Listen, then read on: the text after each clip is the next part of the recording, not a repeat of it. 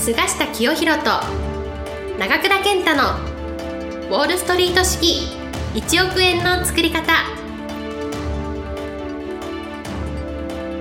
この番組は世界のお金を動かす金融街ウォールストリートで世界トップクラスの実績を残した菅下清宏と累計1100万部の本を売り上げ多くのベストセラーを作ってきた長倉健太がお金にまつわる話から稼ぎ方勉強法人脈の広げ方金融リテラシーの身につけ方などすぐに役立つ知識をお伝えしていきますそれでは今回の番組をお楽しみください。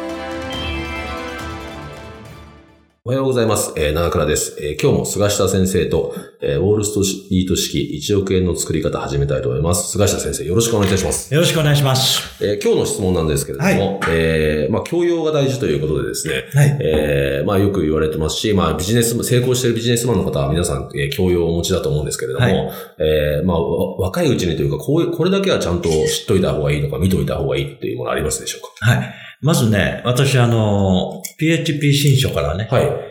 今こそお金の教養を身につけなさいとい。うのを2、3年前出したんですが、はい、これがおかげさまでですね、はい、コンスタントに売れてベストセラーになって、はい、えー、6髄になってるんです。はい。だからあんまりあの、私の分野では株式投資とか、金融投資の専門書じゃないんですけど、はい、まあお金に対するリテラシー、はい。えー、教養ですね。えー、それについて私がまあ思うところを書いた本なんですけどね。はい、まあ、これは広く、もう結構若い世代、はい、女性の方々にも読んでいただいて、はい、読者の方々から初めてこの金融、はい、お金についての知識がないと自分の人生はダメなんだとい。うことが分かりましたと。はい。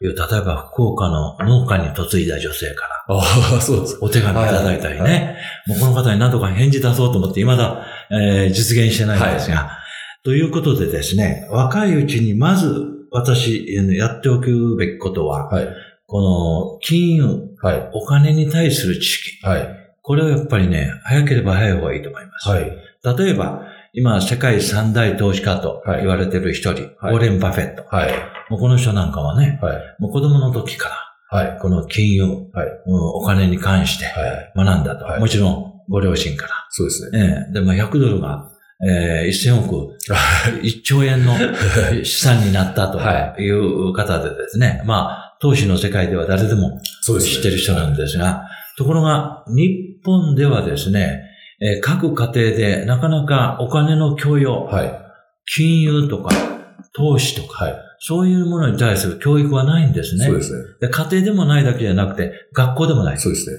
もう小学校から中学校から高校、大学に至るまでですね、はい、金融リテラシーは学べないんですね。はい、まあ、大学に行くとね、経済学とか金融論とか学びますけど、はい、ほとんど役に立たない。そうですね。あの理論倒れでね、はい、やっぱりこの金融リテラシーっていうのはあくまで役に立つ学問、はい、実践なんですね。はい、だからどうしたらこの富を生むことができる、はい、お金持ちになれるかということは、この学問じゃないんですね。はい、体験なんですね、はい。頭と体の体験、はい、実感から学び得るもの。だって株式投資だって、万感の書を読んでも、株を一株も買ってない人には、そうですね。何のノウハウも蓄積できない。はい、ということでですね、まあ、日本の教育で一番欠けてるものは、この金融、経済、はい、あるいは投資、はい、こういうものの実践だと思うので、はいそれは残念ながら今の日本の社会では誰も教えてくれない。はい。ということなので、早い時期から自分で努力して学ぶ必要がはい。その学び方はもう2種類しかない。はい。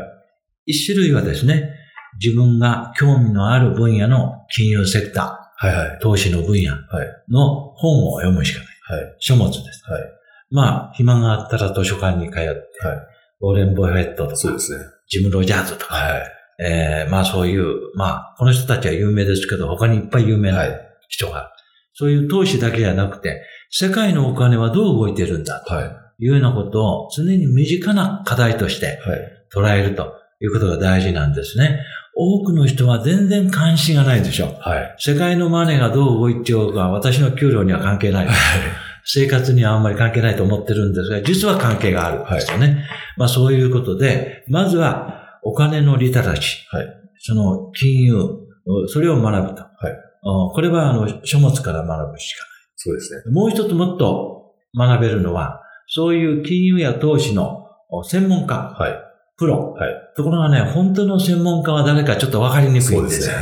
まあ、アナリストとかエカノミストが専門家だと思ったらそうでもなかったりはい。というのは、知識だけの人がある。はい。有名なアナリストやエコノミストや経済学者も、知識だけなんですね。体験、経験、実践のが伴った専門家でないといけない。はいまあ、そういう人の、例えばセミナーを聞きに行く。はいあるいは最近はオーディオが。そうですね。いっぱい出てます。これ日本人だけじゃないでしょ？はい。アメリカ人の人のオーディオも日本語に訳されて、出たりしてますから、まあ私はね、オーディオなんかも大いにね、はい、活用したらいいと思うんですね。この間のアメリカ人のね、あのー、トップクラスの投資家、はい、あと話したらですね、結構忙しいので、はい、オーディオを活用してるって言ってました、はいはい。世界中のいろんな本を、はい、例えば車に乗ってる時とか、ね、サーフィンしてる時とか、はいこのオーディオを聞きつつやってんだ。あるいはスポーツジムでアテナがしてる。そういう話を聞くと、先輩ジム・ロジャーズも同じようなことを言って、はい、まああの人はあのシンガポールにも移ってますけれども、毎朝あのスポーツジムで、えー、汗を流しているときに、もうオーディオとか、はい、えー、耳で聞いて、世界中の出来事、そういうのを捉えているということなので、まずはそういう金融のね、知識が、あまず教養として、はい、えー、日本人にとっては必要なんじゃないかな。はい、欠けてるんじゃないか。もう一つ大事な教養は歴史です。はい、やっぱり歴史を知るってことがですね、すね。今後の自分の、例えば人生の行方を考える。あるいはどんな仕事に就いたらいいかとか、あるいは歴史上で成功した人はどういう人なんだというようなことは全部歴史を読まないとわからないんですよ。これは世界史でも日本史でも。だからヒストリー、はい、歴史を学ぶってことは、やっぱり教養の根幹になるんです、はい。だから自分の興味のある分野何でもいいです。はい、まあ、例えば、司馬遼太郎の坂の上の雲というこの名作がありますけど、あれを全巻読むだけでも読んでない人との差は相当大きいです。はい、あるいは龍馬が行く。はい、もうこの頃ね、坂本龍馬って誰ですかなんていう人がい。るらしいんで、もうこれ石々しく歴史の勉強が足りないわけなんですよ。だから例えばその日本の明治の勃興期にどんなことが起こった？例えば大正デモクラシーって何だった、はい、その頃に大正時代に、えー、日本が最近経験したデフレ大不況、はい、金融危機っていうのがあったんだと、はい、日本の銀行が潰れたんだと。そうそういう歴史があるというようなことでですね、この近い歴史から昔の歴史まで、このヒストリー、歴史の勉強をできるだけ若いうちに、なぜかというと時間がないと、はい、歴史の本を読んでなんか誰、おられないわけで、社会人になったらもう目の前のビジネスに関するような本を読んだり、テキストを読んだりするのは精一杯。ですから若い時代、特にあなたが中学生や高校生や大学生、はい、社会人になったばかりの人の場合は、この歴史と金融を学べと言いたいです。はい、以上です。はい、えー、ありがとうございました。えー、まあ、特に近現代史とかは、えー、学校でなかなかやってくれなかったりとかするんで。そうなんです。えー、あの、追つかなくてですね、そこまで来なかったりとかするんで。そうなんです。だからね、日本の歴史のね、あの、教育方法も全く間違ってます。逆からの方がいいんですかね。うん。逆の方がいい。そうですよね。だからなんで石器時代をそうそうですね。はい、マンモスの話なんかどうでも、どうでもいいとこじゃない。だからあれ、完全に日本の歴史教育間違ってます。そうですね。終わんないですからね。そう。だから昭和史からやるべきです。そうです。はい。平成史の今のところからぐっと遡って、はい、時間がなかったらもうね、はい、石器時代とか縦穴式とかも そうです、やる必要がない。です。興味がある人は図書館で読みなさいで。